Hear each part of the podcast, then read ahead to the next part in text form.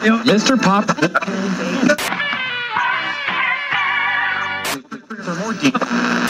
What are you supposed to do in a porno theatre? Eat lunch? Well, you're taking a few sandwiches. This is Ruck and Roll, your weekly shot of sport and music with Kevin Hillier, Brian Mannix, and Mark Fine.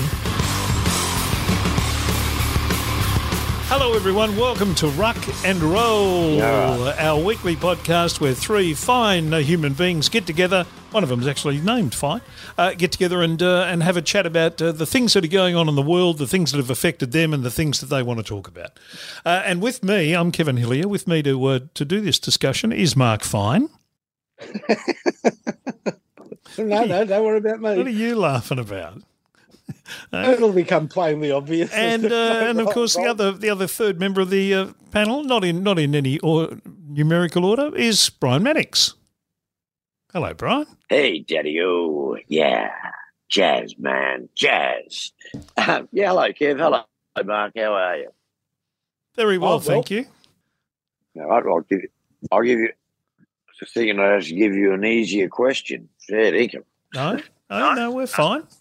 I think there's a little echo Uh, happening with I- you're getting some. I think I better echo. go back to my, yeah, I think I've got a delay. I think I might have to go back to my old headphones. So talk amongst Yeah, yourselves give while them a give them a try. And while uh, while we're doing that, I'll just tell you what's coming up. Talk about all things, including Finey being at the soccer uh, last night when we would normally record. Finey got tickets to the soccer, so off he went to have a look at the Matildas massacre Canada, which was great. Uh, we'll talk about uh, Ashes cricket. We'll talk about the footy from the weekend. My God, what a nightmare that was, tipping wise. Um, we'll talk about uh, some mass retirements that have happened, uh, particularly in the football world and a couple in the cricket world as well. We'll have a quick discussion about the Logies, because they were on, in case you hadn't noticed. And uh, the deathalizer this week is unfortunately chock a block full. Very sad. Some very, very sad um, passings. And we'll have a look at the footy tips, which, which quite frankly, um, were not good by anybody's mathematical standard. Very, very ordinary. How was your week, Finey? had a very good week, and you did mention the highlight. So I want to thank you and Brian and our most importantly our listeners who might be getting this podcast a little bit later than normal because last night I took leave, got offered in the afternoon yesterday a ticket to Australia versus Canada, and I thought that's too good to pass up.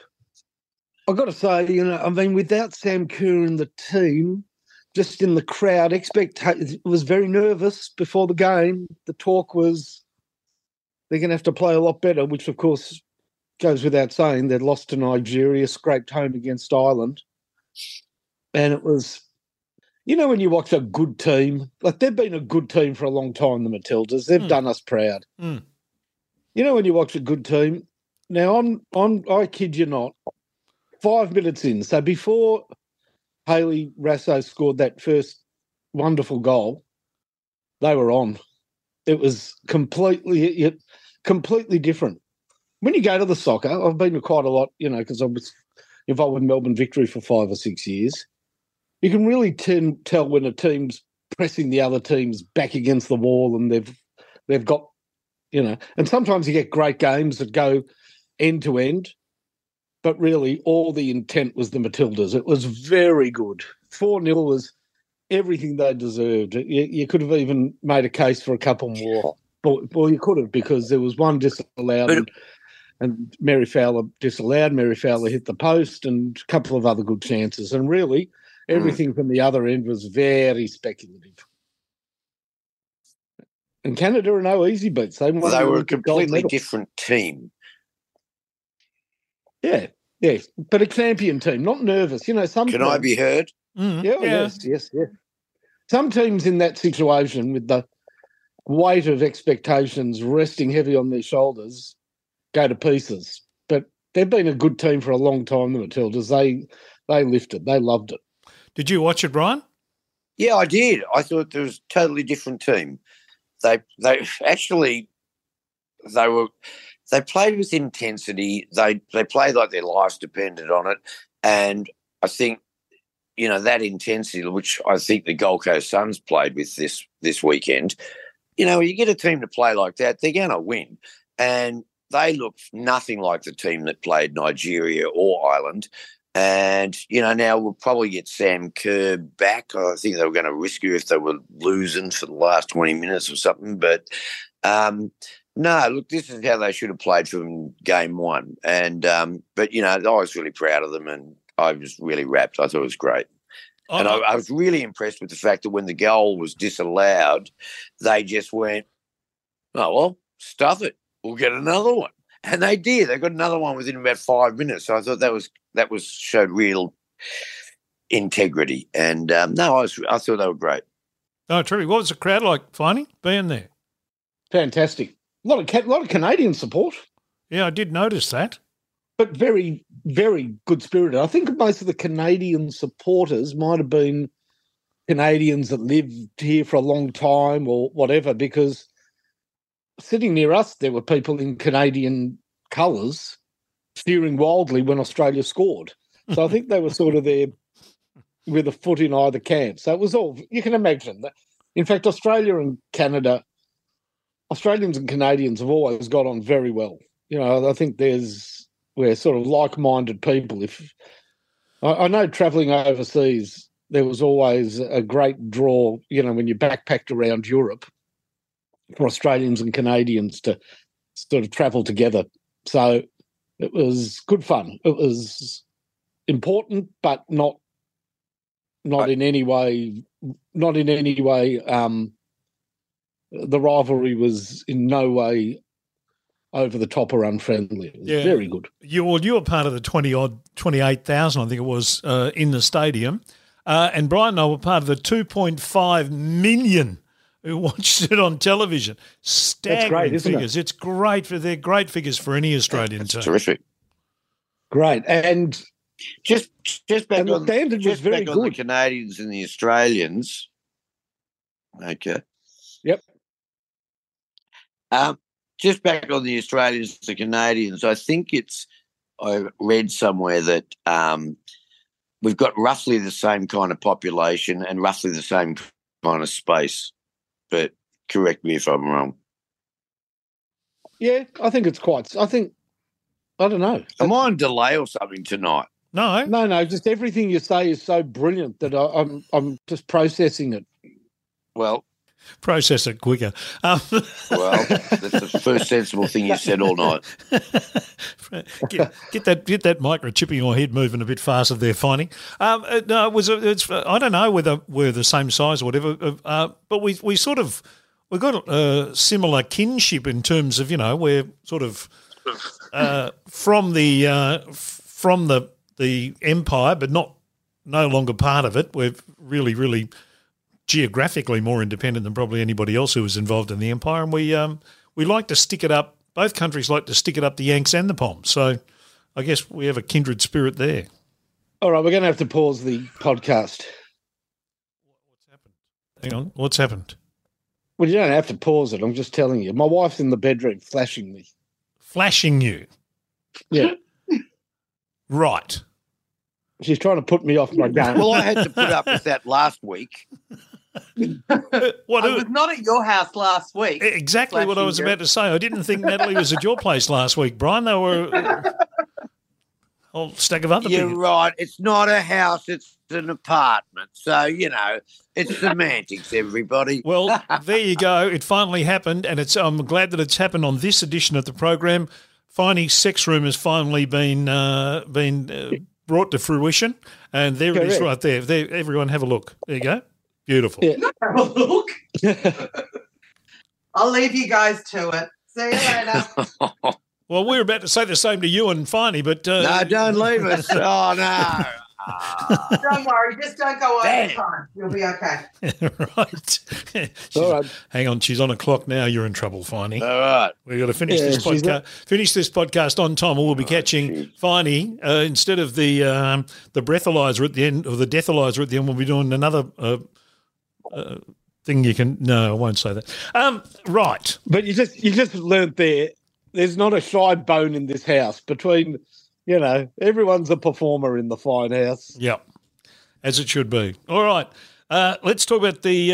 Uh, we've talked about the World Cup. So the next game the uh, Matildas will play be next Monday um, Yep. in Sydney Stadium, either against England, Denmark, or China, whichever one finishes second in their group. It's, Or Haiti.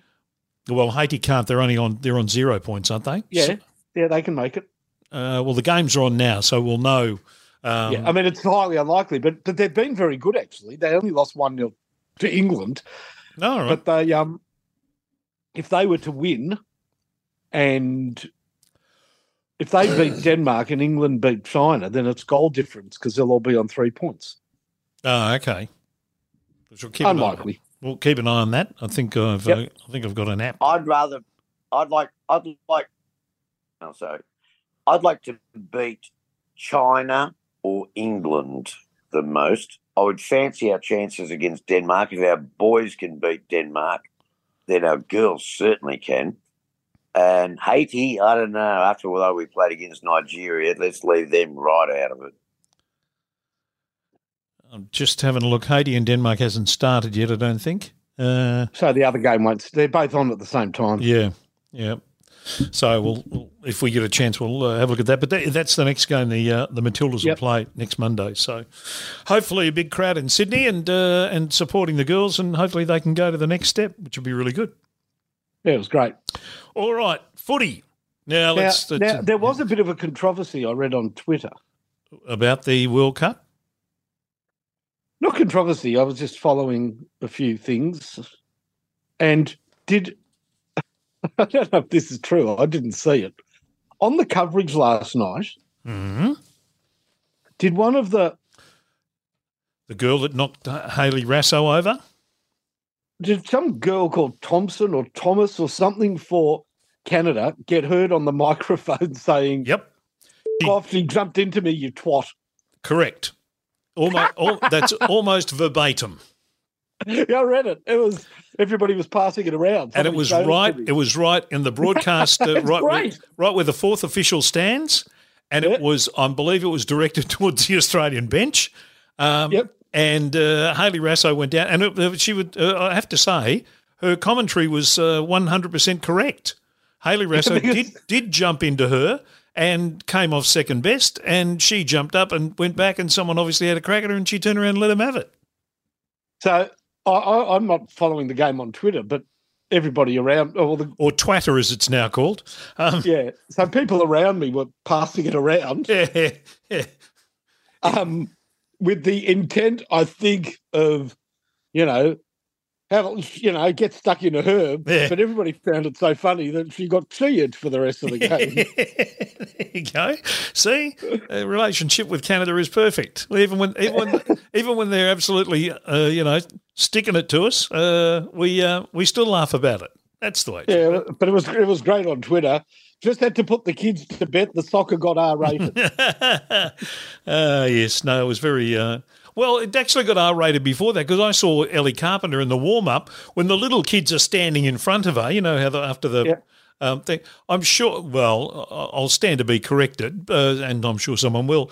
But what she yelled out to her teammates after the uh, national anthem uh, finished was what most sporting people would yell out to their fellow sporting comrades. You know, come on, girls, boys, whatever.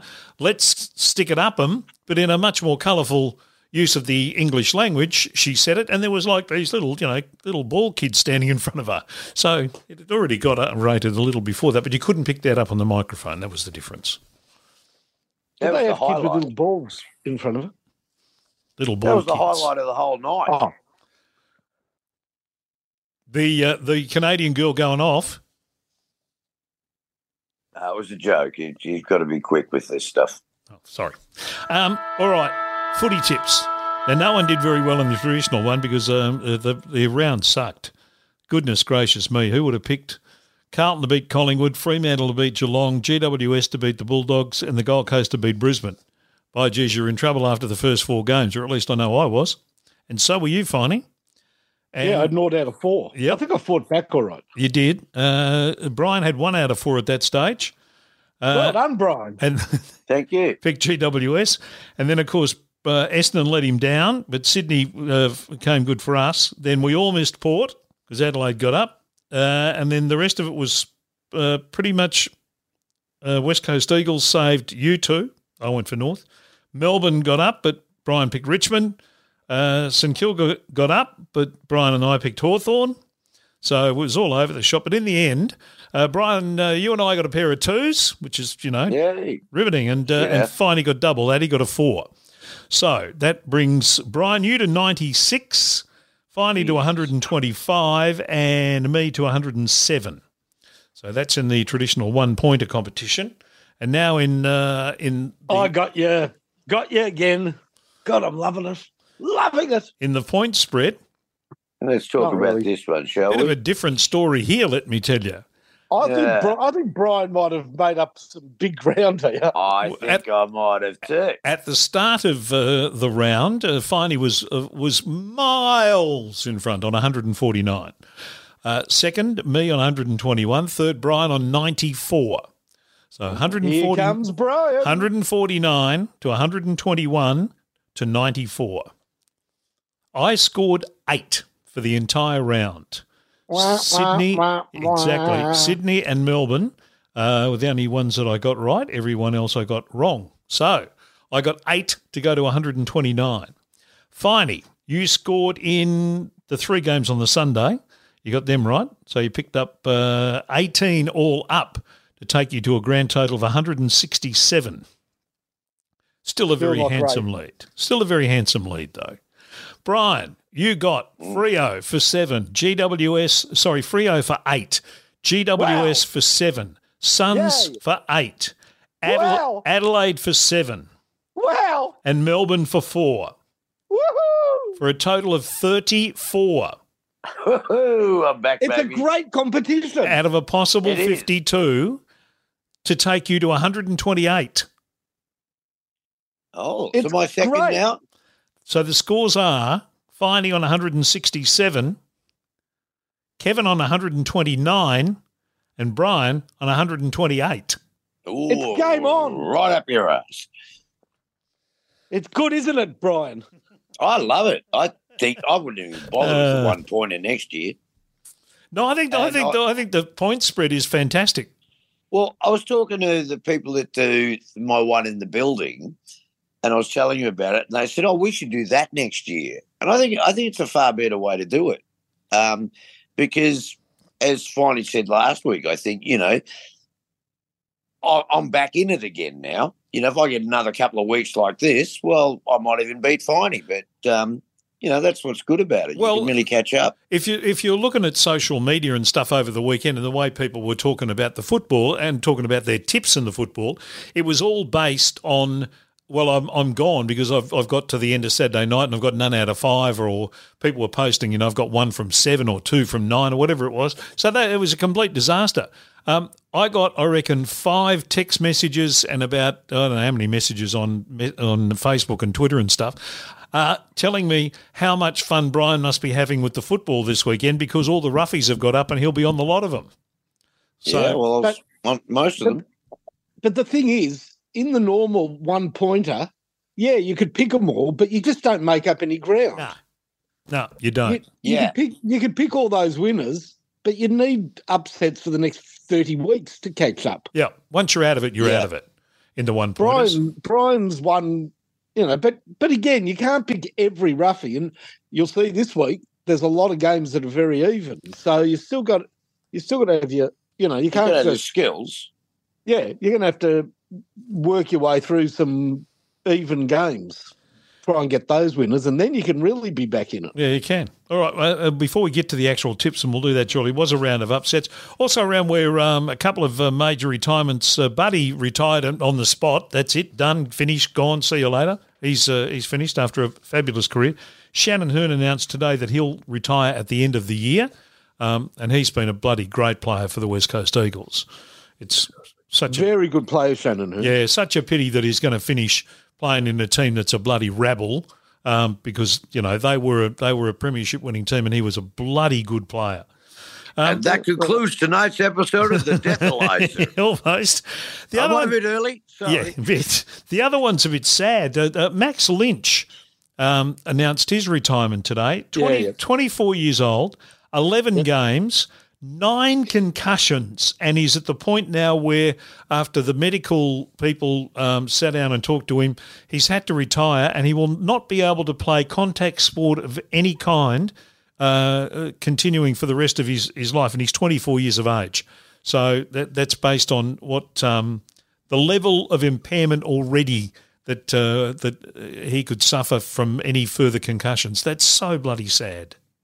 But Helen, really good now that we have a protocol where that guy just wasn't trotted out on the field every week for another three or four years mm, and have his life ruined. So it's at least Well, we do have a protocol, but it gets stuffed up every now and again, as it did on the weekend with Port Adelaide. yeah, well, they they they got they should be heavily punished. They should be removed from the competition for thirty years. well, the, the doctors admitted that he made a mistake, which is uh, okay, fair enough, and that probably exonerates, uh, you know, the whole thing. But from I didn't see the game, but from what I can gather, from what I've read, um, uh, it was fairly clear that Aliir Aliir was in a bit of trouble. And if you talk about concussion, most concussions being delayed concussions, um, the fact that he answered the however many questions it is immediately for the protocol test, you would have been testing him again te- every 10 minutes, wouldn't you?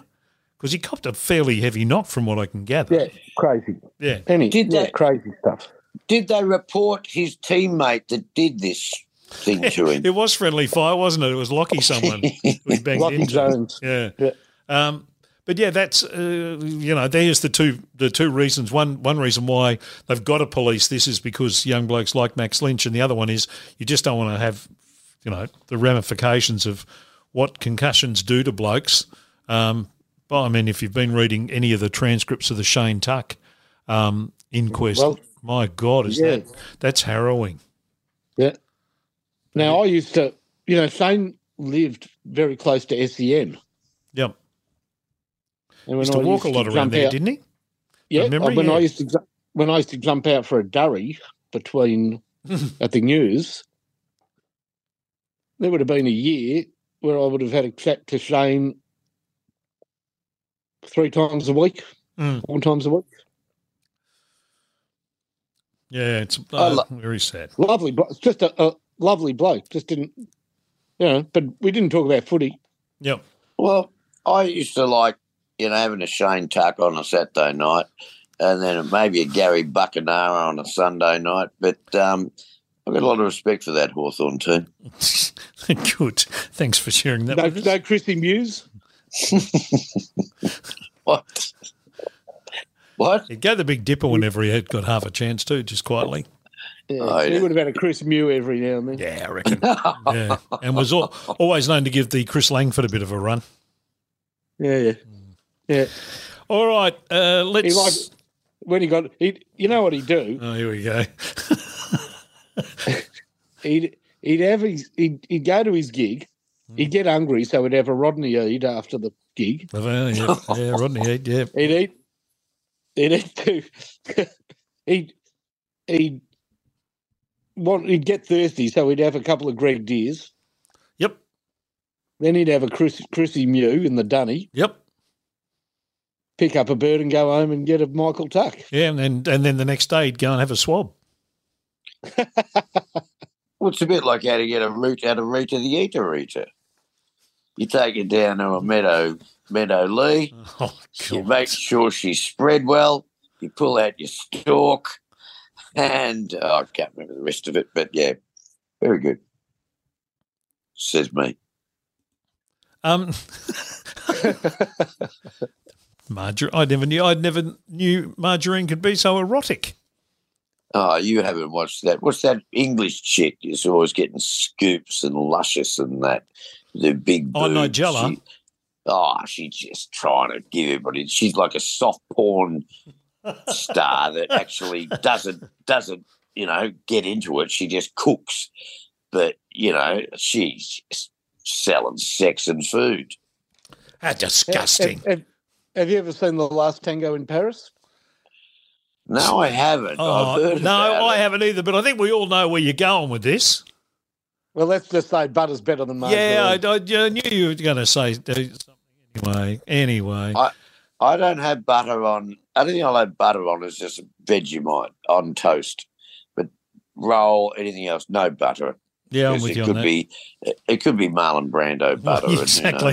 Yes, the, the Brando butter's out of the. Uh, you don't even have to put it in the. You don't have to put it in the fridge for it to go hard either, which is really handy. But anyway, anyway, let's get let's If, get. would, would, if you were walking down the supermarket, Kev, Mhm. and you saw Marlon Brando butter, would you buy? Would you buy it? Just Quite have it there to frankly, Brian- people. No, quite frankly, Brian, you could stick that up your ass. Oh, really? Honestly, not interested. No, not in my shopping trolley. I'd, I'd probably leave it near the spare toilet paper or something. God. Now let's get to the tips for this coming round. Uh, we'll go the one pointers lactose, first. lactose intolerant. I think. Yes, exactly. Uh, Western Bulldogs and Richmond Friday night at Marvel Stadium. Oh, doggies struggling. Doggies cannot bring home the bacon. But I'll tip them again because, you know, I'm very, very, very loyal. Not smart, just loyal. Uh, Richmond or Western Bulldogs, Finey? Uh, For a it's a, point. tricky one. It is. I'll go for. I'm going to go for the Tigers. Tigers. Okay, Richmond. Brian? I'm still dirty on the Bulldogs beating Essendon, so I'm going for the Tigers because we beat them. So, for no other reason, I'm going for the team that Essendon beat. Now we'll go Richmond, Richmond, and Western Bulldogs in the point spread because it's a, a split one. It's a five and a five. So Okay. happy to stick with the team that you tip. Essendon play West Coast Eagles. Now, just on that, just on the five and the five for those two, yes. I had a look yesterday. The odds would suggest that Western Bulldogs are clear favourites, but I didn't read it like that. I thought five and five was right. I thought five and five was right too because the doggies have not been in great form. Uh, Richmond, No. Richmond have been up and down, but Richmond are a team that when they play well, they're they're very good. Yeah, Um, I mean, look, they, they got opened up a bit at the end against Melbourne, but that was a very good game of footy for a long time. Dogs injury toll out of that game it uh, will not will not help them either. Losing, losing Josh Bruce, as we could see by him putting Rory Lobb down uh, as a key defender, Um, that they're struggling there. So they got a they got a few um, they got a few injury worries and a few personnel because I don't think Liam Jones would be back this week. I'd be surprised if he And, is. and Nankervis is back. Yeah, I had it as a five and five. five and five, I think is. Uh, oh, is he back this week? Is he? Yep. Ah. okay. Worry about yourselves. Don't worry about the opponents. Sorry. Essendon and West Coast Essendon for everybody, yes? Yes. All right. Now, when we get to the dangling the carrots in front, you can change and take nine for the West Coast or bank your one for Essendon. I'm banking one. I'm banking one. Look, I'm tempted. you can't against I your own really am. team. oh, look. They did win Um, last week, though. The Eagles. I mean, no, how they didn't. They, You know what's they should- interesting? Should, have won. You know what's No. interesting? What? West Coast won last week. Yep. Essendon have lost what their last three, Yeah. They've ruined I'm their still- season. and I'm still quite happy to offer nine one. There's a bit about Uh, there's a bit about West Coast on the road. yep. Yep. All right. Essendon for both, Kev. Okay. Uh, next game is Adelaide and the Gold Coast. Both winners last round against uh, the odds. Uh, this one's at Adelaide Oval Saturday afternoon at two o'clock. Have to go the Crows at home. Finey, Crows. Brian. Uh, this is the one point. Yep. Yeah, okay. Uh, we'll go the Crows for one point. All right. Now dangling, we go. Adelaide only gets you three. The Gold Coast will get you seven, but I don't like them enough to get go for the seven. I think it'll be an Adelaide for me. Finey. I mean, it's a tempting seven. They thrashed Brisbane. It was a great performance. Mm, they Yeah. did, but, But this is in Adelaide- Adelaide. Adelaide thrashed Port Adelaide. Mm. So I'm just going to have to go with the home team because when they get on a roll there, they are irresistible. Yes, they are. Brian, uh, the seven for the Gold Coast for your boys, the Suns. Well, both teams coming to this game with great confidence, Kev and Finey. And I tell you what, it was a spectacular performance by the Gold Coast Suns last week, but also the Crows, very, very good. So, with that in mind, for, for how about this for seven points? Seven. Go the Gold Coast Suns. I've never doubted them. Right. Next up is uh, Hawthorn and Collingwood at the G on Saturday afternoon. Collingwood for mine. They'll bounce back after that loss to Carlton. Barney. Collingwood. Brian for one point. Collingwood. Now we get to the interesting part. You get eight for Hawthorn and two for Collingwood. I still think Collingwood will win. I'll take the two. Finey, taking the two or banking the eight? Or, or, or I'll take the two. Okay, just playing a straight bet down the middle of the wicket there. What about you, Brian? Are you tempted by the eight for Hawthorn? I think about 1995 when Carlton were nearly a super team. They were a super and and then they lost to St Kilda, who were rubbish, and then they lost to North Melbourne, who or Sydney. somebody No, Sydney, it was who were also rubbish. Yeah, Yeah, yeah, Sydney and St Kilda, but they lost heavily to both teams. Yeah, and I don't think Sydney could get arrested at that point. Um, so I feel that the Mighty Hawks, because Gary Buckenara and Michael Tuck influence, might get up on this, and I'm taking the eight or seven points or whatever it is. Eight. Kev. I'll take it. and eight for uh, for them if they get up. So there you go. All right, that's a big dangle. Next, we got Geelong and Port Adelaide. Whoa, we GMHBA Stadium Saturday night at seven twenty-five. The Cats are shaky, to say the least, but so are Port. So I'm going to go Geelong at home. Finey Geelong. and Brian. Mr. Controversy says Port Adelaide. Port Adelaide to win in Geelong, who lost there Yeah. last week against Freo. Yeah, hasn't Geelong lost a couple of players, and injured and not quite right? Well, they're just not playing very well, to be honest. Yeah, well, no, no, I'll, I'll go with Port. I think that Port lost last week. They'll be keen to fire up. I think they'll win. Geelong, Geelong, I put put these on the wrong list. I just need to change them over. All right, now for the dangling of the points, uh, you don't get any dangle room here. It's five and five. So sticking with who you've tipped. Yep. Okay. Yep. Uh, now, next we go to GWS and Sydney. Now, this one's called the Battle of the Bridge. Uh, it's at uh, Giants Stadium. It's at uh, 7.30 on Saturday night, and I think the Giants will win. Um, that bloody Toby Greene, honestly, um, he's very good, uh, but he shouldn't have been able to win that game almost off his own bat on the weekend. Uh, who you going for, Finey? Sydney. Eh? Sydney. Sydney, okay. Uh, Brian, Sydney or the Giants? It's a Giant Stadium.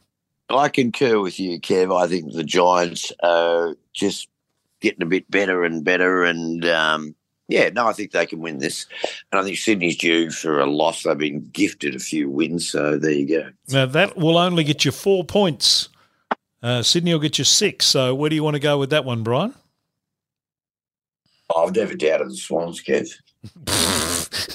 this one's for six. Finey, which which one are you going? Sydney for six. Yep. Yep. Okay.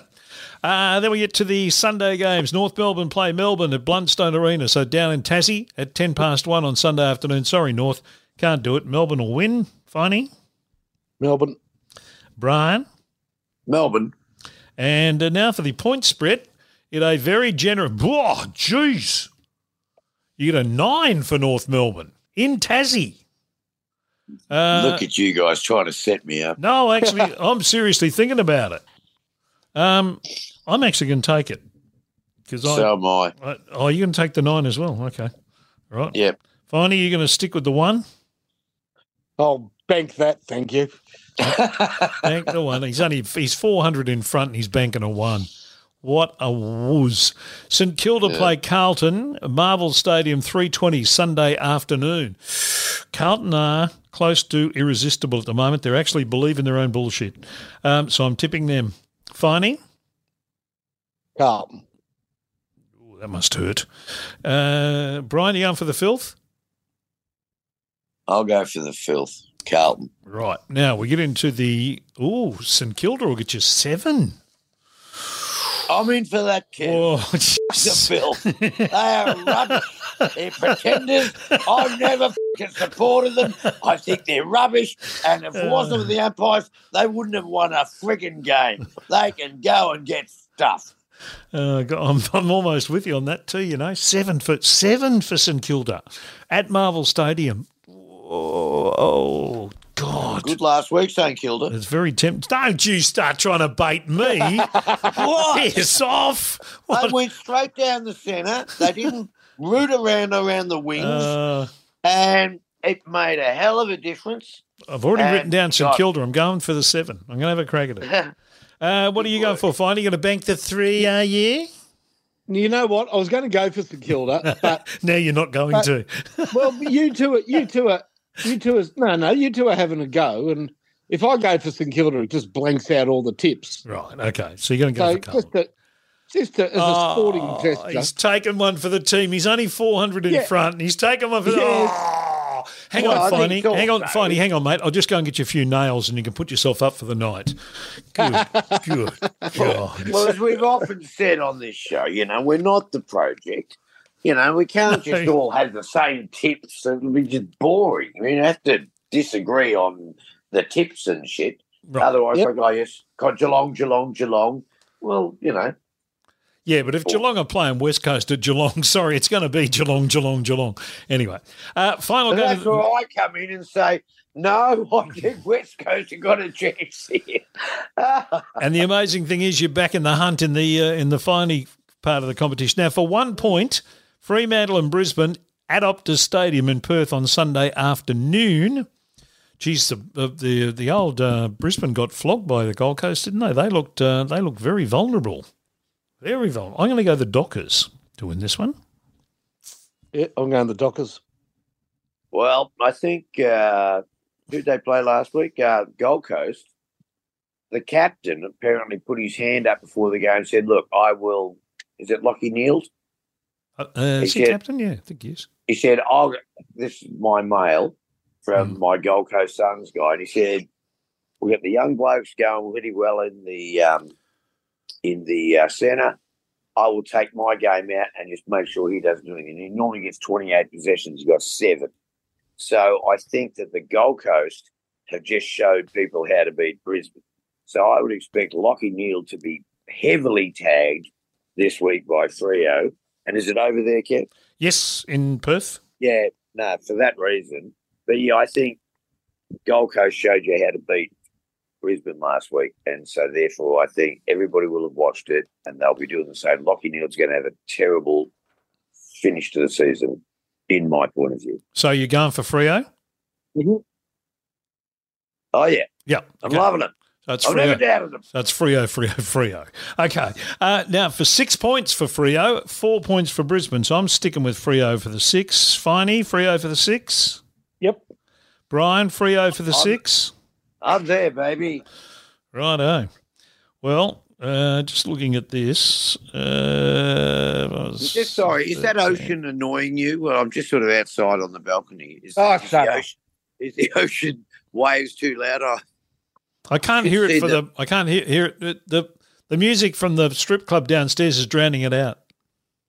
You should see the full moon reflecting on the ocean. It's absolutely magnificent. It looks like something out of some really great Hollywood movie. Anyway, Okay. all right. That's the tips. We've done the tips now. The Logie Awards. What'd you think of them, Brian?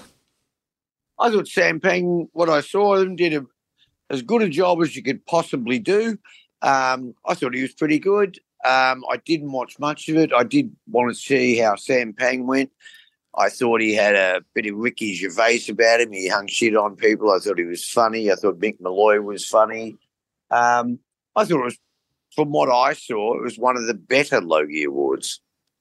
Yeah, I'd agree with that. I, I thought Sam was really good. I, very Billy Crystalish for me, and that's a good thing. yeah, thing. yeah. Yeah, Billy Crystal, this Ricky Gervais. Yeah. you know, when they do those awards. And I, I thought that's the right way to approach it. If you hang shit on everybody, then everybody, you, you get laughs from Channel 7 and 9 when you hang shit on 10, and then you get laughs on 10 and 7 when you hang shit on 9. So then everybody becomes part of the spirit of it. So, no, I thought it was very good. My one of my favourite moments of it was um, Sonia Kruger talking to Sophie Monk on the red carpet before the, mi- the show started. I missed that. and Sonia said, "You know, we're we're both we're both blonde and we're, we're both Gold Coast girls and we're both the same age." And Sophie Monk looked at her and went, "Uh, are we the same age? Um, Oh, now, Sophie was either is either too thick to have realised that it was a joke, or actually for one moment thought that yeah, the woman who's talking to her, who's 15 years older than her, is the same age. Um, was one of those wonderful little, well, you little know, moments. Sophie's Sophie's delivered what we expect. So did she say it like this though, Kev? What? Are we really the same age? it was like that, and I have to say, if there was Don't mind a a Logie. if there were if there should have there should have been a Botox warning come up underneath the pair of them when they were talking because there's my God, is there some um, some some lip? Do, do you put Botox in your lips? Yeah, they Yeah. get their lips But- pumped up. They like to No. look like a suction cap these days. Yeah, that, it's fillers. well, by Jesus, uh, they they had lips like I'm, I'm, you know, my God, they were big. How can any girl not think that that looks absolutely fucking ridiculous? They all they get the facelift and the fillers. They all look the same. They all look like that horrible. And- And, and the trouble is that girls about 23 and stuff are doing all this shit so that they look exactly like the girls that are 45 trying to, you know, look younger. But by doing that at 23, it makes you look like you might be 45 that just looks good. Um, you know, if you're 23, just enjoy your natural beauty for God's sake. Yeah, I'm with you. I'm with you. you I know, a very interesting article in the paper or online. Very interesting. About that one I wrote. No, I'd missed that. Um, no, it was from England. It was in the Guardian, and it was about this huge uptake in this very, very shonky surgery of penis enlargement. Oh, no. And they use fillers and they cut tendons, and there's Oh. these horror. There are horror stories, but you know, blokes are just sort of apparently they, you know, a lot of young blokes who've got completely normal sized penises. Brian, I'm including you here. Um, I'm not, and No, Kevin, and my, myself. my my penis gets great reviews. It apparently Oh, it's about average size, but on me it looks big.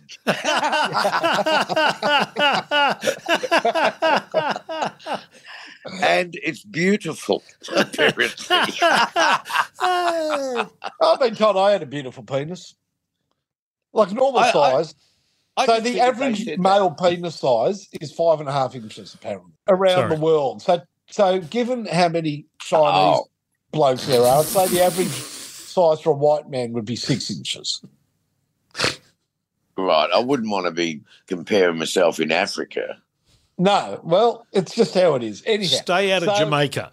Don't go near Jamaica. Okay. but um, yeah, apparently these horror stories of of they they putting filler in it, and and one shonk one shonk literally is using what was described as nothing more than a, a like a if you can imagine a coke can, you take the the round bit at the top off, the round bit at the bottom off. So you've got you know the Yeah. Good. Yeah, and he's he's making a plastic or a poly a polymer version of that, and then encasing it in in some sort of filler, Oh, every just- girl's going to want to get a hold of that. and then Hey, sewing yes. the skin back around it, and it's been oh. bursting Oh. open, and How are you going to feel anything? That's the thing. That's the other thing that Yeah. guys have done and have lost complete sensation. Oh. You could lose interest. Uh, I saw a um, one of those, you know, those medical shows that come on on Seven Mate or something, you know, at three in the morning, and it was, and it was this bloke getting quality programming. he- he was getting a dick extension.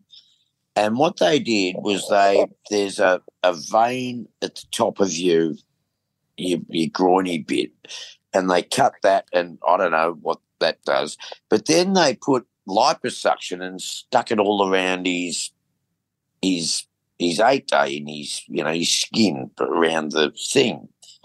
And I tell you what, he, he wasn't circumcised, but it looked like you know when you go camping with your mates and you see one of their sleeping bags is lying in a freaking heap and it's all, you know, or your doona's all got lumps where it shouldn't have.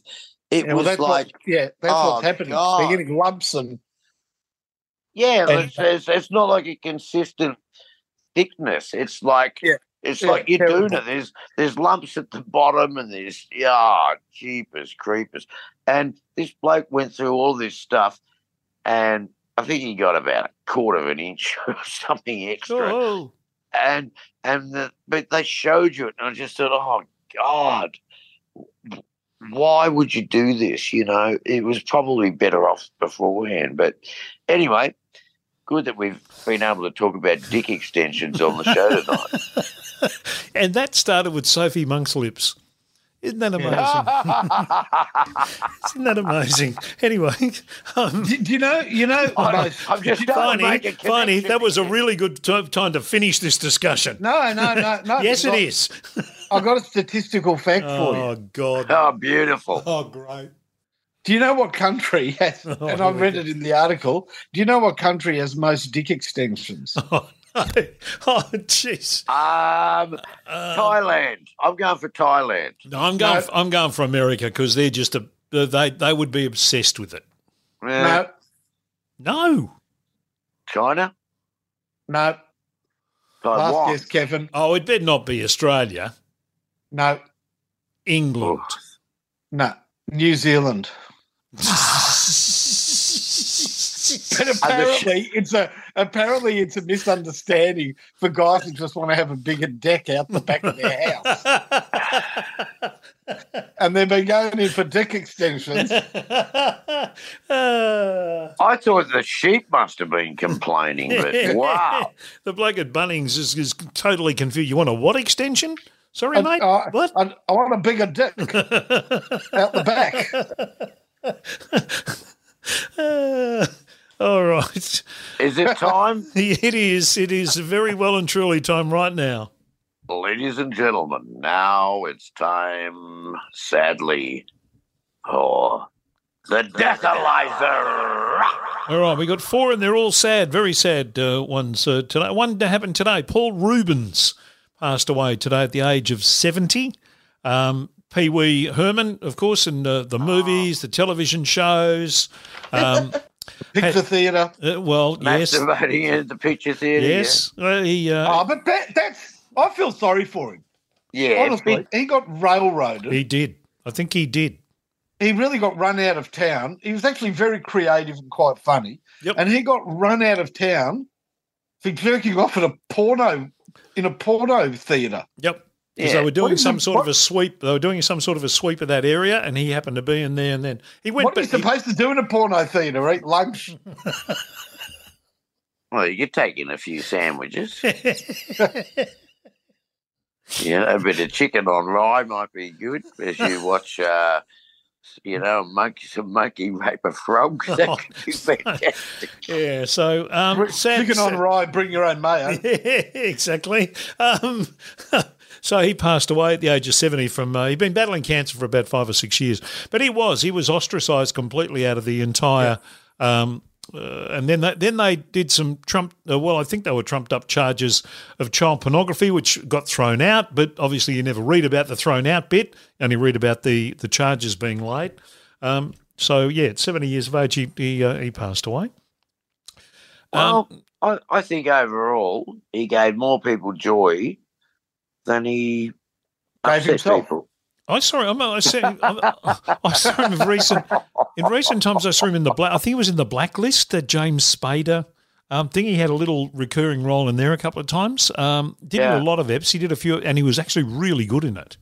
Um, Yeah, he, I, I saw him in some superhero movie with Geoffrey Rush. oh, okay. I think he, he was Spoon Man, and it was totally different to Pee Wee Herman. But yeah, no, look, you know, I think Peter Herman was a little bit ahead of all of us. You know, it was like when I first was like, oh, f- this is this is too much. Uh, but then, you know, a couple of years later, I it. Okay, now I get it. You know, I think, you know, it took me, yeah. But anyway, yeah, no, that's a sad loss. I Uh, think he was a great talent. From the sporting world, Trevor Francis, the English footballer, passed away at the age of 69. He played for uh, uh, Birmingham, then he went to Nottingham Forest. He played uh, 52 QPR. times for England. He uh, Did he play QPR? He played at Man City. Yeah, I think he played at QPR. Yeah, the then he went into management and that. He was a bloody brilliant player to watch. One of my favourites to watch when uh, when I was growing up. He uh, he Yeah. passed away at the, How old? 60, 69. That's not Oh, old. No, not not That's- not at old by any stretch. Um, but it's not a bad number. Jesus. 69. We've got to be careful. Why is that? Well, we're not late. young. We could end up on the fucking Deathalyzer. Yeah, we can, but I won't be announcing me.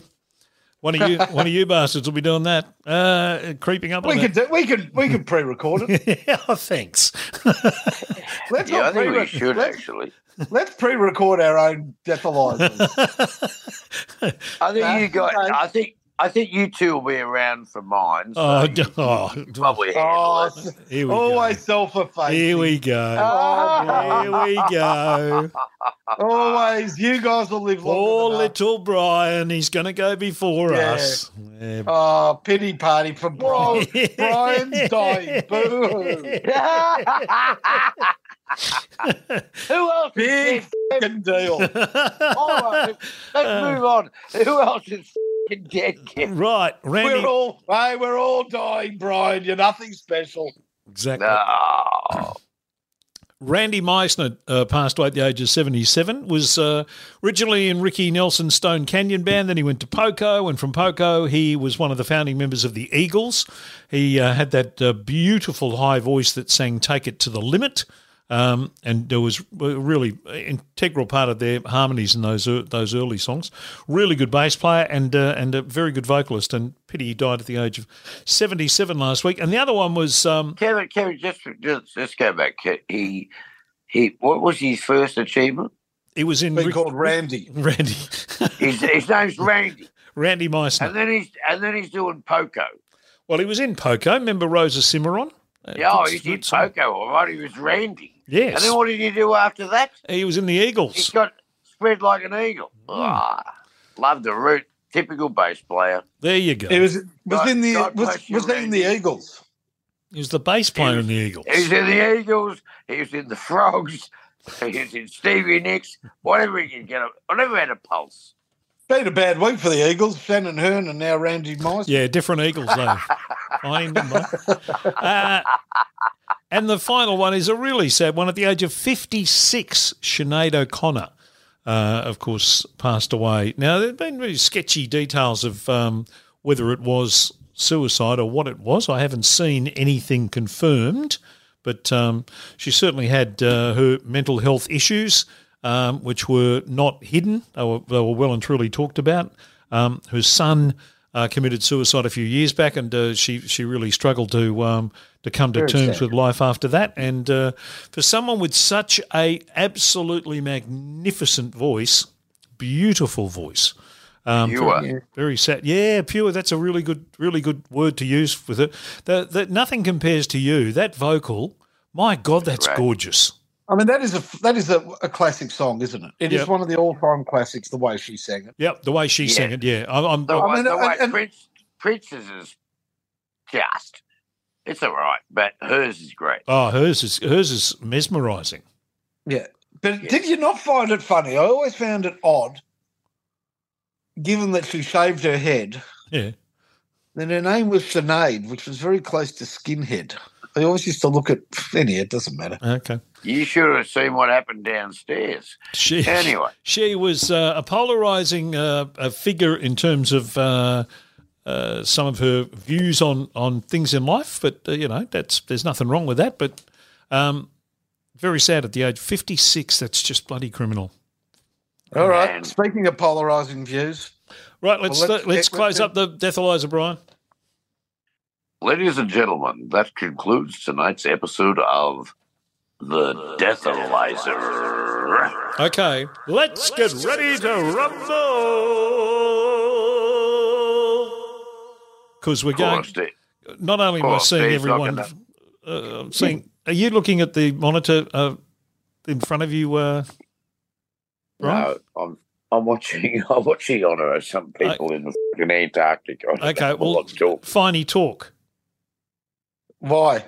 I so you can see. His Maybe- nipple.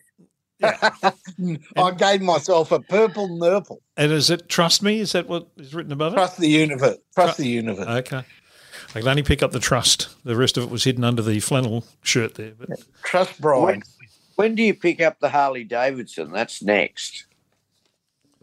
Oh, I don't like Harley. Da- I don't like motorbikes. Oh, God, I cannot understand people who ride motorbikes. I mean, in Vietnam, I do because everybody does, but they're so dangerous. Yeah. I know. Yeah. One mistake and you're gone. Yep. Yeah, correct. You know, when you first started this podcast, you were this friendly, nice guy. Now you look like somebody that's gonna, you know, with all your tats, you're gonna kill somebody.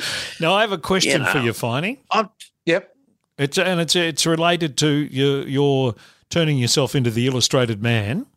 Which, by the way, somebody came into the shop. A great guy, Ronnie Hendel. I Mhm. think it was Ronnie. Was it Ronnie? uh, yeah, Oh, it was he's, Ronnie. He's a great bloke. Yeah, I know. It was Ronnie. Yeah, I think it was Ronnie. Brian, Yeah, was, it was- Brian was doing was security that day. Good old Ronnie came in and he had Yeah. a chat to you, and then what happened? Well, he told me about this movie, The Illustrated Man. I really want to see it. Oh, Rod Steiger, it's brilliant. It's supposed to be brilliant, but he didn't tell me the ending. He just said it's it's creepy and you got to watch it. So don't tell me. Spoiler alert. Yeah, no, no, no. Well, I what's- tell you, they- no, it's a great film. It's a bloody brilliant film. Absolutely mesmerising film. They featured ads for it in the um, Tarantino featured ads for it when they're driving in the car.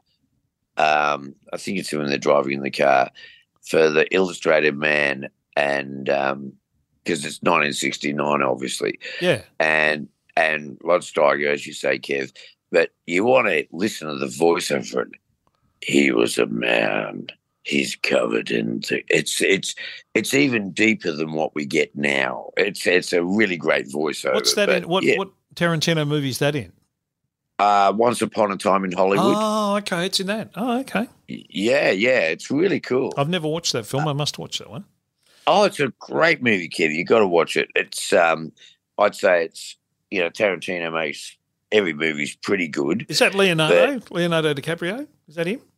Yeah, Yeah. yeah, and Brad Pitt. And And Brad Pitt right. won an Academy Award for for it, and um, I think it's in the Tarantino's top three movies. It's a must see, Kev. It's a must see. I've watched it five times. Oh, okay. Hurry up. I need a Brad Pitt myself. All now, right. just Mhm. I still, Well, I'm yeah, still going to ask you that question. sorry. Go on, fine. yeah, just very quickly, Brian. I went out with another mate last night Yes. who lives on the Gold Coast. He's just down for a few days. Okay. And he told me about some great restaurants mm. on the Gold uh, Coast. He told me about is it the, I think it's a Broadbeach broad beach. He said it's it's almost in a garage. It's a Japanese restaurant. Oh yeah, yeah, yeah. I haven't been there, but my friends have. They said it's the best food. Yeah, You he said it is brilliant, but you you got to queue up. You got to Well, I don't think they even even have any signage out the front, so you Yeah. don't even know where it is. Oh, it's, yeah, it's yeah. That's that- what he told me. yeah, they're they're marketing the joint like nobody else is, but they're so confident with their food. Yeah. And all of my friends that have been there said it's just amazing. So, yeah, what did your Right. friends say? Brilliant, he, and he knows food. He likes a good. He's good on the tooth, but he said it's just brilliant. So Yeah. I said I'll come up, and I'll go there. Maybe maybe I'll hook you to. I wouldn't mind going up to the Gold Coast. So Yeah, maybe you should we'll- come up. Now, Brian, the other thing I might should have asked you this, and I, I read about this the other day. The Bavarian Steakhouse on the corner is closing down. I didn't even know it was still here. Yeah, I, I read something about it the other way. The, the owners are um, selling it up. That's Oh, that's well, been there forever. That's been there well, for as long. maybe maybe the owners, but uh, as far as I know, if there'd been a Bavarian steakhouse, I would have eaten here by now. But no, I used to know. I used to go there all the time when I'd visited. But maybe the owners of the Bavarian steakhouse who'd leased it Oh, to okay. other restaurants. Um, but no, no, I'd, I'd love to go to the Bavarian steakhouse. But um, Because they used to wear the Oh. leader hose and all that stuff and walk Yeah, around yeah. and, and slap the slap That- their thighs and do all that stuff. yeah, it was But I've told you, I've told you about it before. Yes, You- yes. And, You mentioned Bavarian Steakhouse in my house, and there is uproarious laughter still. And this happened 20 years ago, That's the little wiener. Uh, where the waitress came and handed everybody their meals and then just announced, she said, I've got a child's wiener. Yeah, that'd be enough for me too. I'd, I'd be off. That'd be it. All right. I Okay. admit, I admit I'm immature. All right. Now, here we go with this week's list. Controversy. The most, the most controversial list ever on Ruck and Roll. Oh, Now we should we should uh, divulge Did what you happened actu- here. did you actually mention? Okay, Haven't mentioned what the list is yet. So the No, last I wouldn't. If you'd mentioned at the start of the show, nobody'd be still listening. the, la- the last couple of weeks we've done your best, uh, our best, uh, uh, English, Australian, and uh, American comedy shows. And this week, with the Ashes finishing yesterday, and with that, I just thought, well, we'll throw this one out there. So I threw it on the uh, the feed that we've got, our little private little feed between the three of us. Your I thought it was a joke. your top five favourite English cricketers. Well, one member of the panel has taken enormous exception to this being the topic this week. Absolutely. What's your fucking problem, Finey? Yeah. that Brian suggested we dump this topic and go for our five favourite communicable diseases. Or serial killers? Yeah, that's how bad I thought this topic was. Uh, our five favourite evil dictators, our our five, you know, look, really, I couldn't give a shit about English cricketers, and I know our female audience won't give a shit about female cricketers, and for my male friends that do like sport, they couldn't give a shit about English cricketers. I think this is the potential, as I said on my message, um, five worst ideas that we've had on the podcast. I've got my number one, and this is it. It's a great Yes. topic. Let's commence. For, for people that like cricket. But, no. all right, let's commence. Don't worry, Mate. my list is interesting and it'll be made more interesting with a number of interesting anecdotes. yes. See? See, Brian? As I said, I in- like your I like your thing, Kev. You said it could be interesting. No, and whatever topic we should do should be interesting. no, I said it not could be interesting and entertaining. Yeah, but it should be interesting and entertaining. It changed that C with an SH. Um, this is this is a shocker. This is we, as I said, we may as well done five favourite serial killers, five favourite evil dictators, five favourite Afghanistan cricketers. This, Don't worry, Oh, now you're just being and stupid. be entertained. No, I'm just trying to make a point. But anyway, the, the people can write in and get Yep. to the Facebook page and and say, was Brian right that this is the worst topic we've ever had, or was Brian completely out of control because this was the most interesting topic we've ever had? Let's get in with this riveting segment. Finey, kick us off with your number five. My number five is an English cricketer by the name of John Briggs. Right. Now, John Briggs played 33 test matches between 1884 and 1899. And he's not well known, but he should be, because in his second ever test match, he played against South Africa. And in the first innings, he took seven for 17. And the second innings, he took eight for 11 Wow. for incredible match figures of 15 for 28. It's not the only time he did that. He took 10 or more wickets three times against the Australians, but he also, in 1884 85, made 121 at the MCG. And in that game, he didn't bowl a single over. He was picked as a batsman. But his story is one of the saddest stories of cricket of all time. Why is that? because he was an epileptic. Oh, really? And sadly, in those days, epilepsy was considered to be a mental disorder.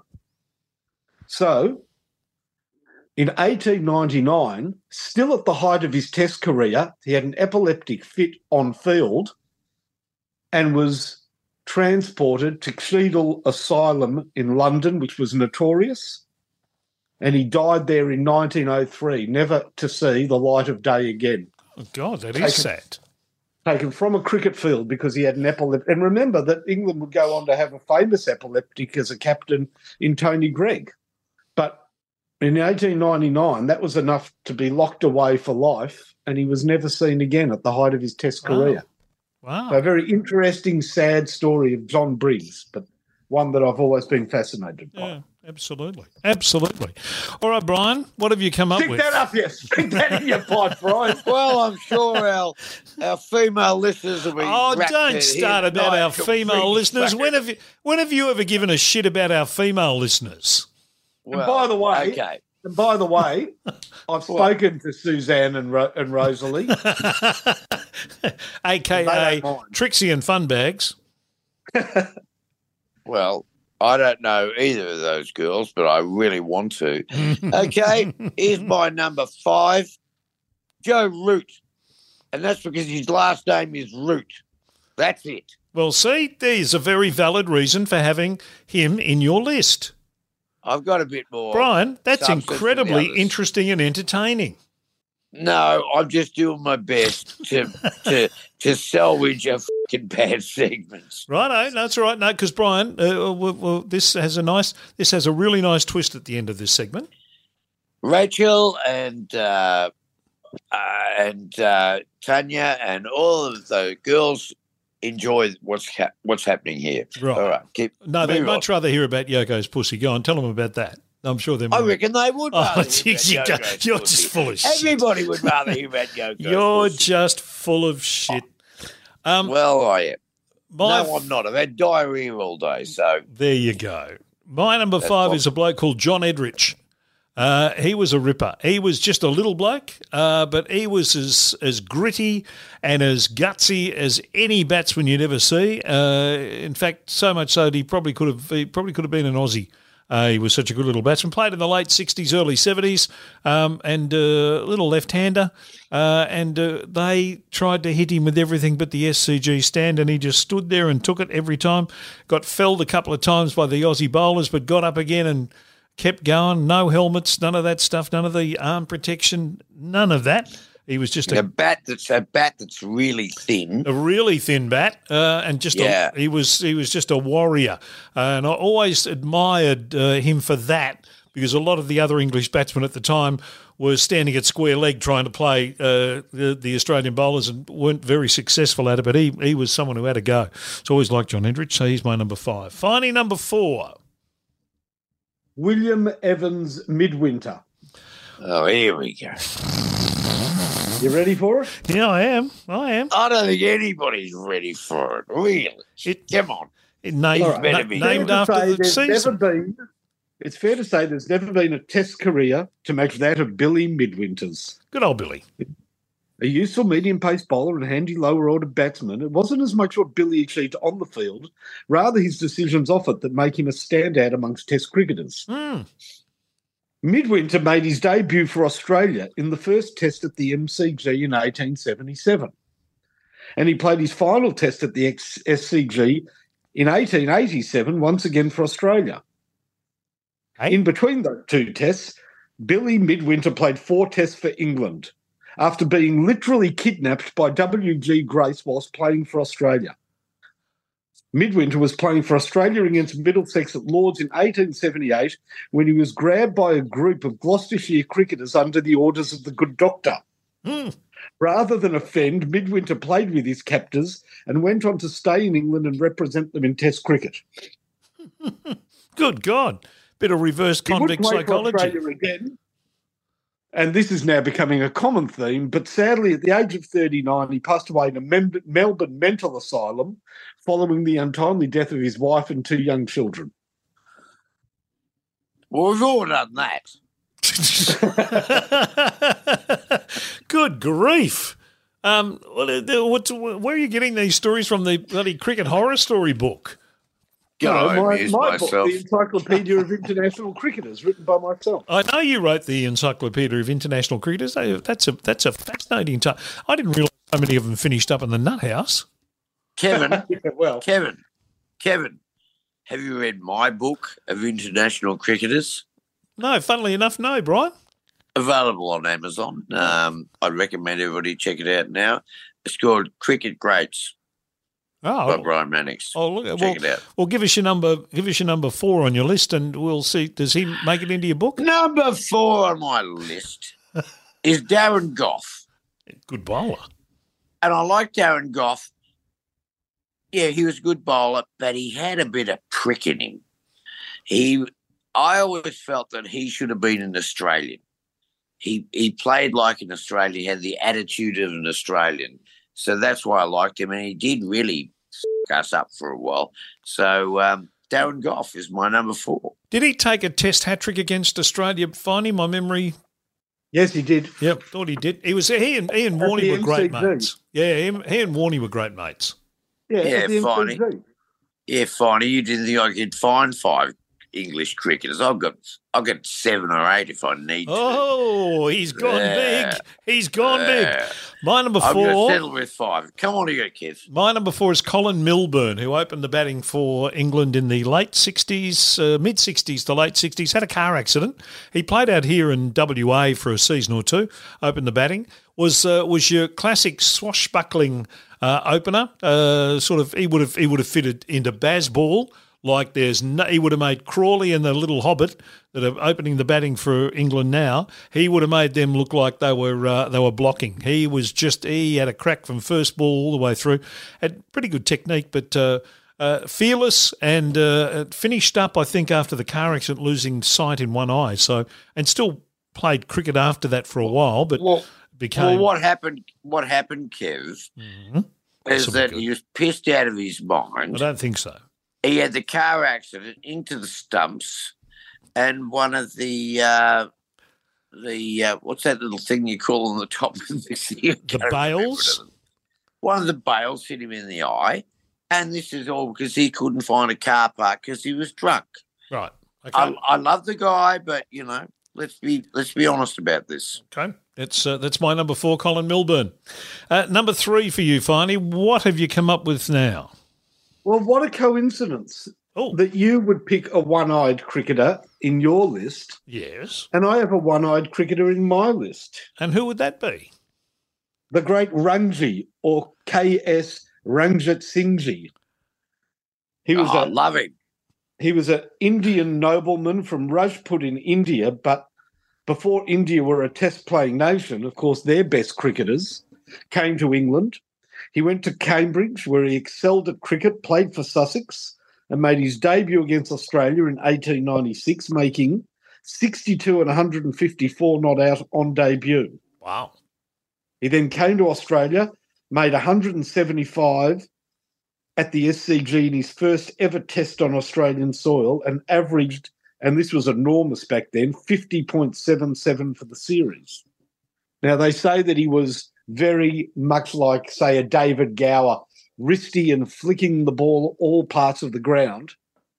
But then, at the height of his career, he went back to India and on a tiger hunt lost an eye in a shooting accident Oh, when his flintlock rifle backfired and the cartridge went back into his eye. oh, bugger.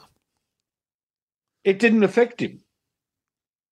He continued to play county cricket until 1920, simply modifying his stance to front on and ploughing hundreds all the way through with one eye shot out on a tiger hunt. Wow. So the great Ranji or Ranjitsinhji.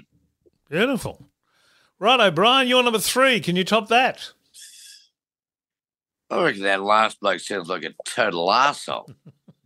you know, coming out there on the field with one eye, you know, oh, hit a hundred. I think they're bowling underarms to him because they felt sorry for him. But anyway, I don't know the history of it.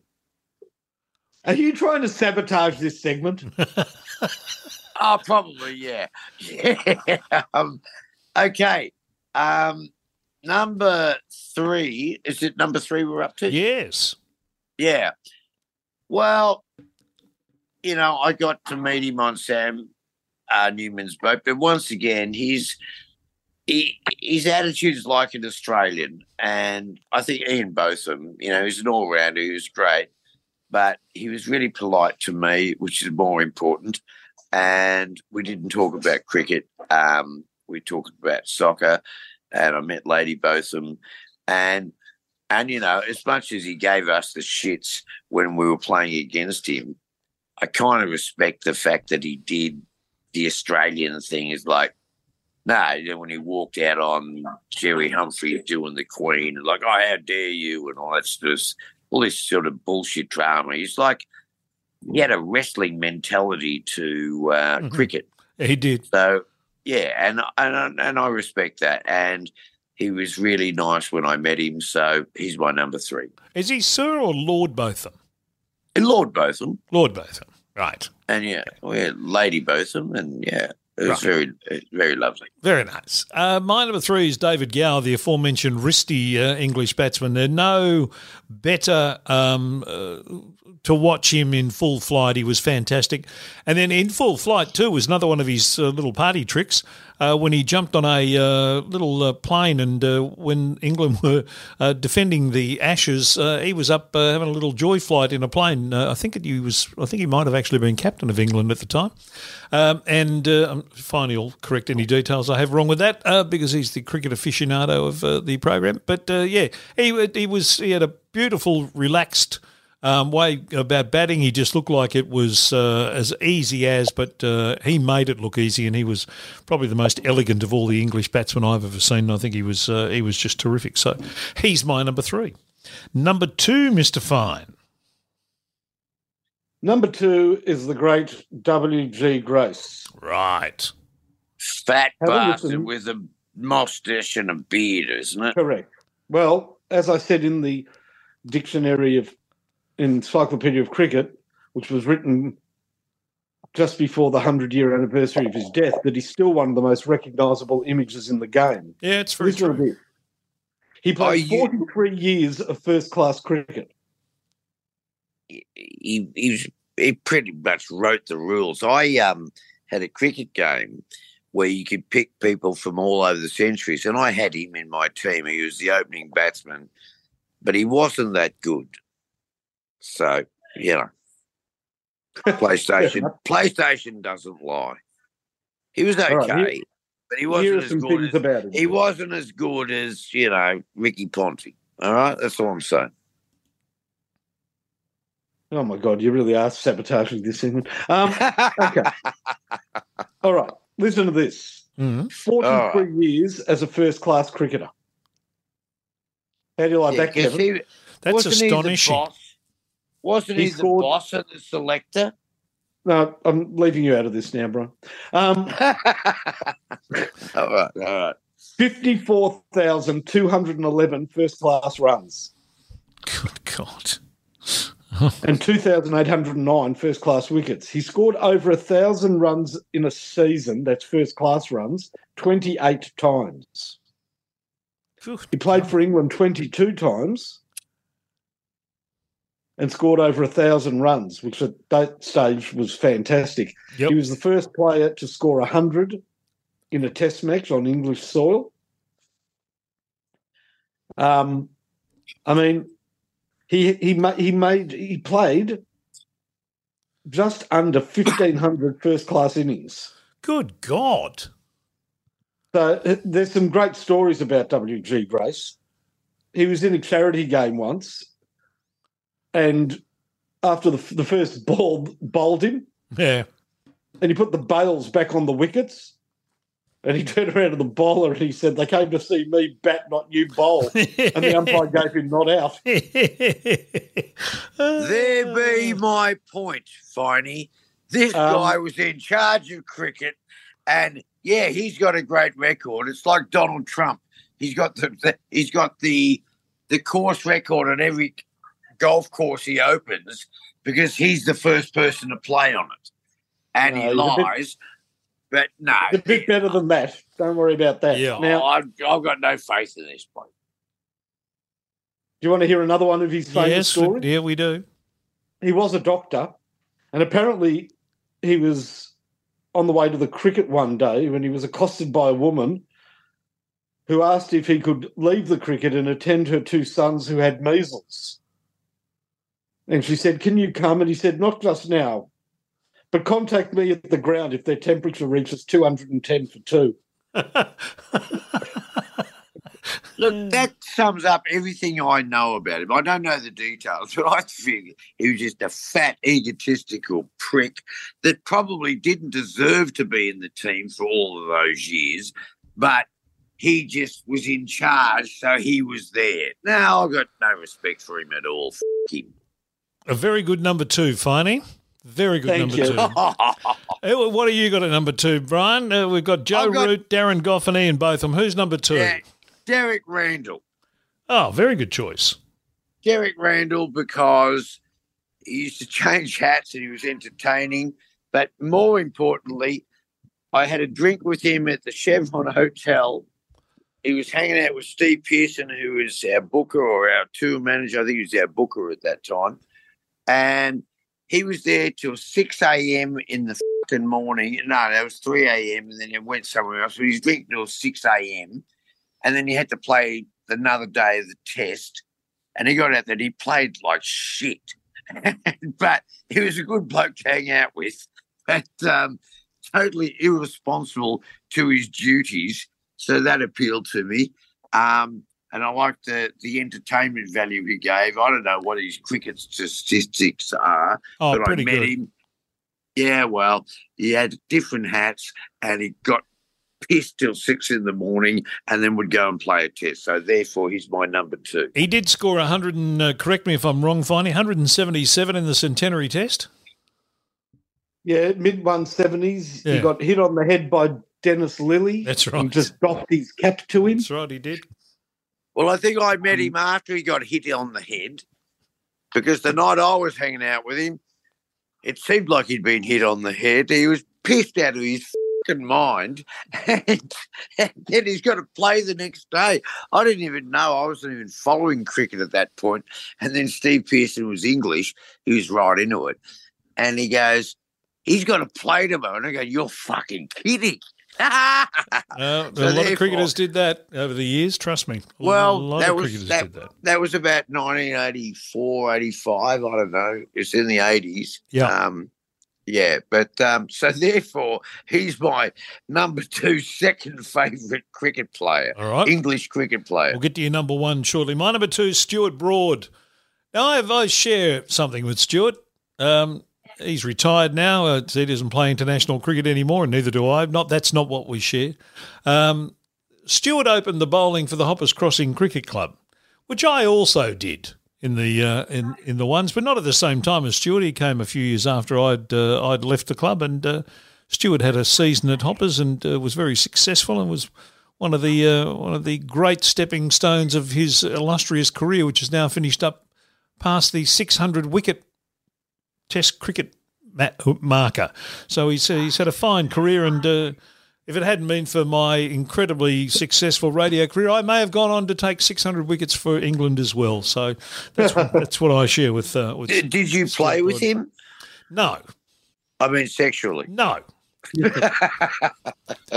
no, I We sorry. know what you meant.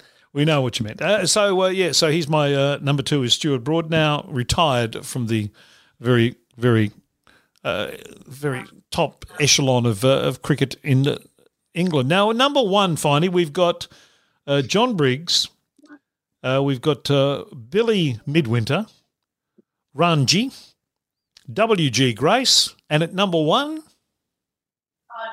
Well, as you can imagine, I didn't see any of those because most of those were not even from the last century. wouldn't have thought so. that. No, yep, wouldn't have thought so.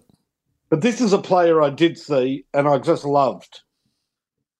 And call me old fashioned, but this test series just reminded me of how annoying it is that wicket keepers can't fucking wicket keep anymore. oh, yes, God. I mean, every time that Bairstow takes the ball, he looks like he's trying to. He, he looks like with those gloves, he's trying to take a hot a hot tray out of the oven. I mean, he and after Carey's, I think totally justified run out, Yeah. he um he couldn't catch a cold after that. So I like a great keeper, Yep. and there was none greater for me than the, the monkey. Well, I called him the monkey because his initials were APE. Alan Philip Eric Knott. Yes. Just a fantastic wicketkeeper, a courageous batsman. And I shall not forget in 1974 75 when Lillee and Thomson were absolutely destroying the English. They had to bring Colin Cowdrey out, remember? That's right. Yeah, they did. 41 year old at the time. But Alan Knott made a famous 106 not out at the Adelaide Oval. I mean, he was a great batsman, courageous. And there is a famous story about Alan Knott early in his career, and it speaks of the brilliance of John Arlott, the cricket commentator. Do you know the story? No. Alan Not Knott, sure. Do I want to? But go on. Yes, you do. Alan Knott was at the Oval, and he was facing one of the fastest bowlers ever, the great West Indian Wesley Hall. And Yes. Wesley Hall came windmilling in and he struck Knott a fearful blow on the protector. And Alan Knott went down and he was folded over. They brought medical attention out and he was folded over apparently for about 15, 10, 15 minutes. He finally bravely got up. And as he was crouched over, Wesley Hall began that long run up. And John Arlott's famous piece of commentary Mm. Wesley Hall running in to bowl to Alan Knott. One ball remaining. Pause. Pause. Pause in the over. uh, yes. John Arlott was very good at that. Very good at that. And I know it's a, it's a good choice. He's a very good cricketer. Noddy was a really good cricketer. I'm No, sure. I, I, I basically hate all living English cricketers. You know, I Yep. considered Ben Stokes. I, I mean, I wouldn't piss on him if he was on fire. He is he is such an. I cannot stand Ben Stokes. I know he's great to watch. He's a great That player. behaviour we should have done. We should have that done the behaviour- five biggest whinging poms. Well, you could have Oh, made you your know, list that. rather than go. Who, who's got a favourite English cricketer? It's just that. Well, who's your But, you number know, one? Ben, ben Ben Stokes. I mean, that behaviour of not going in and having a drink after the game with the Australians. He should be ashamed of himself. Uh, at the end of the series, yeah, that was poor. Very poor. yeah, typical. Typical. Well, no matter what it is, you got to you got to put it behind you, and you know, uh, break bread with people at the end of it. it. It's not they're not they're not they're not at war with each other. They're playing a bloody game of cricket. For God's He's sake. as likable as genital warts. I mean, Which you know, is- who almost, you know who almost made my list was Geoffrey Boycott because I actually liked Geoffrey Boycott. Yeah, Mr. Boredom. Oh no, I loved his commentary. Best commentary. Oh, I, I love his commentary Yeah. too. I must But admit. wouldn't he bat for about a day and a half and make 20? Oh, yeah, but it's a bit like Bill Lawry. It's a bit um, uh, it's a bit subjective. They they they played within what was happening at the time. They weren't. I saw I saw him play and hit plenty of runs. Let me oh, tell so you, die. as an older man. I mean, look, he was terribly selfish and used to count the balls and Oh. take singles at the end of overs. And God, yes. his teammates hated him, but I mean, and he did say the most politically incorrect piece of commentary of all time that got him kicked off the airwaves. What did What he did get he kicked say? off for? Well, he got kicked off for a few things, but the first time he ever got kicked off was when he was in Australia commentating and he, he was doing the summary at tea. And this was at the MCG, and he said, In the session between Lunch untee, John Emburey battered like an absolute spastic. Now- Oh, Now, I don't approve of it, let me tell you. mm. There's nothing nice about that word, but back then it maybe wasn't. As you know, offensive actually, as it was never. now. It, it was never the right thing to say, but it just showed his complete disregard for anybody else. yep, yep. You're right. It was never. It's never the right word to say, but it, it wasn't And- as as taboo then Oh, but as still, it is but now. it just showed he, he didn't But- care about it. He didn't care about. He didn't care about anybody. But, No, I mean, but this is your number one. The guy that No. says this. No, no, no, no, no, No, no. no, His number one was Alan Knott. No, who's All your right, who's your over to number you. one, Brian? Let's look. Oh, my number one. I hope you, a Brian. I'm really hoping that you put tongue in. No, Been there, done that. Um, no. My number one is Bob Willis. Why would that And be, the- Brian? Well, I didn't really like watching Test cricket, and there was one day my dad was watching the cricket. You know, I'm back in Oak Park, and you know, probably I don't know what is it? When's Bob Willis playing? Seventies? Eighties.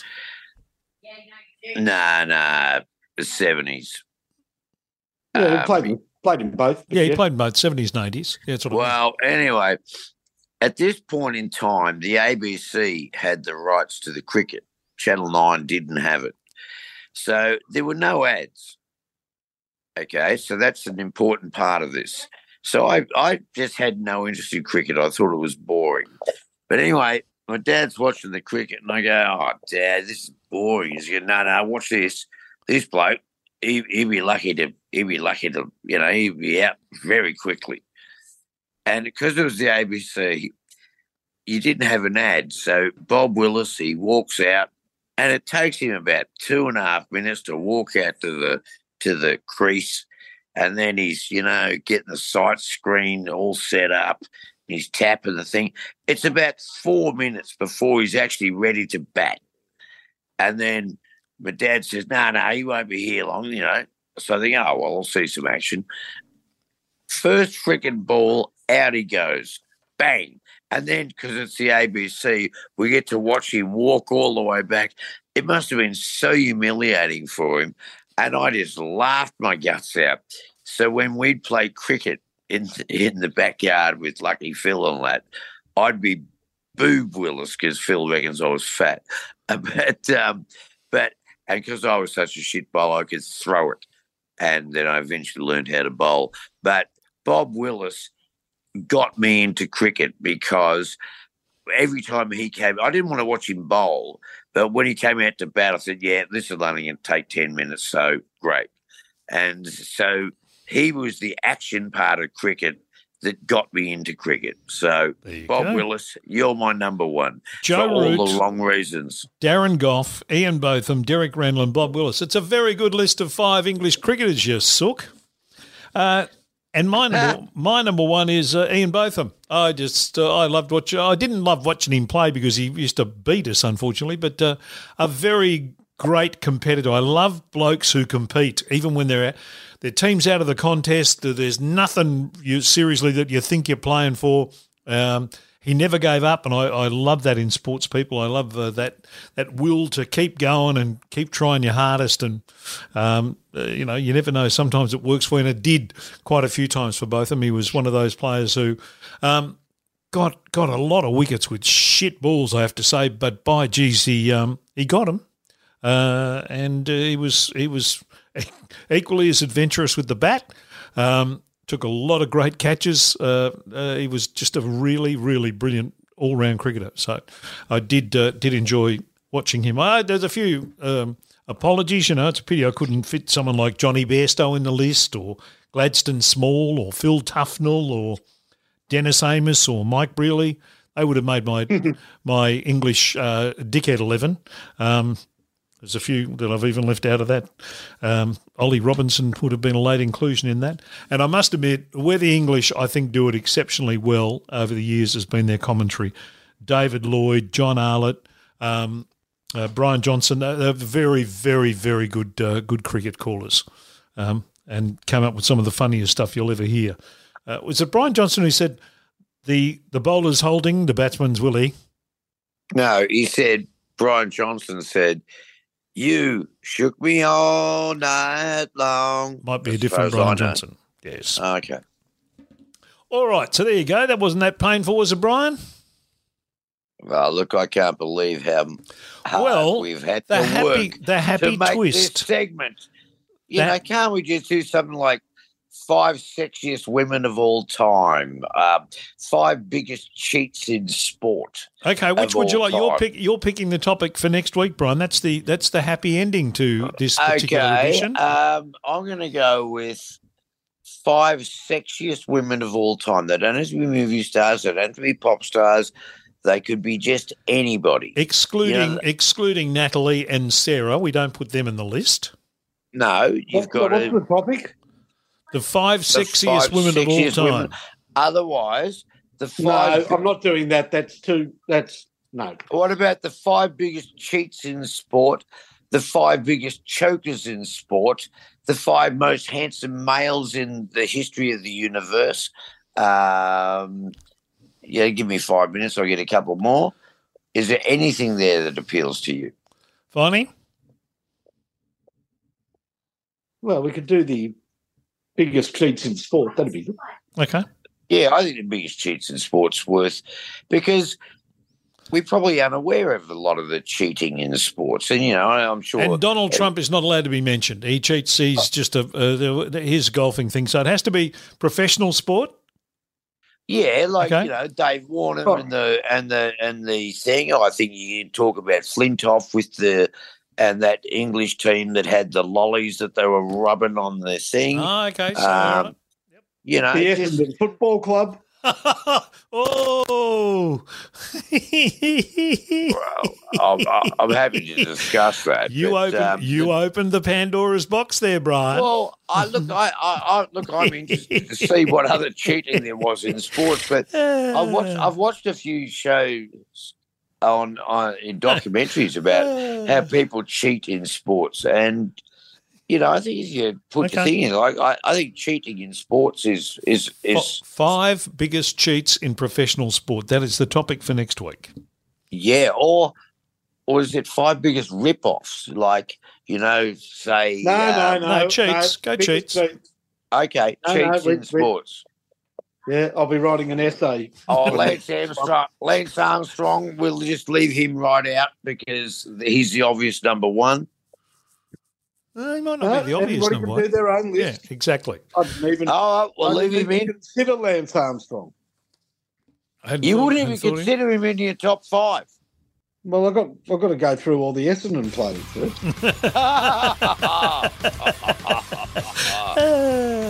well, let's talk about the St Kilda players with their freaking schoolgirl and their nude photos. That's not. They weren't cheating in That's sport. not cheating. It's got nothing to do with cheating in sport. Ah, there's got to be some cheating on their wives, wouldn't there That's be? not in sport. That's not a sport. Sorry, mate. Sorry.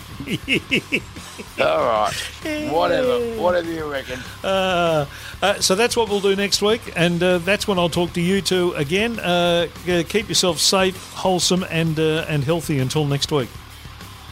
Keep on rocking. You've just experienced Ruck and Roll. Don't forget to follow us on Twitter and Facebook.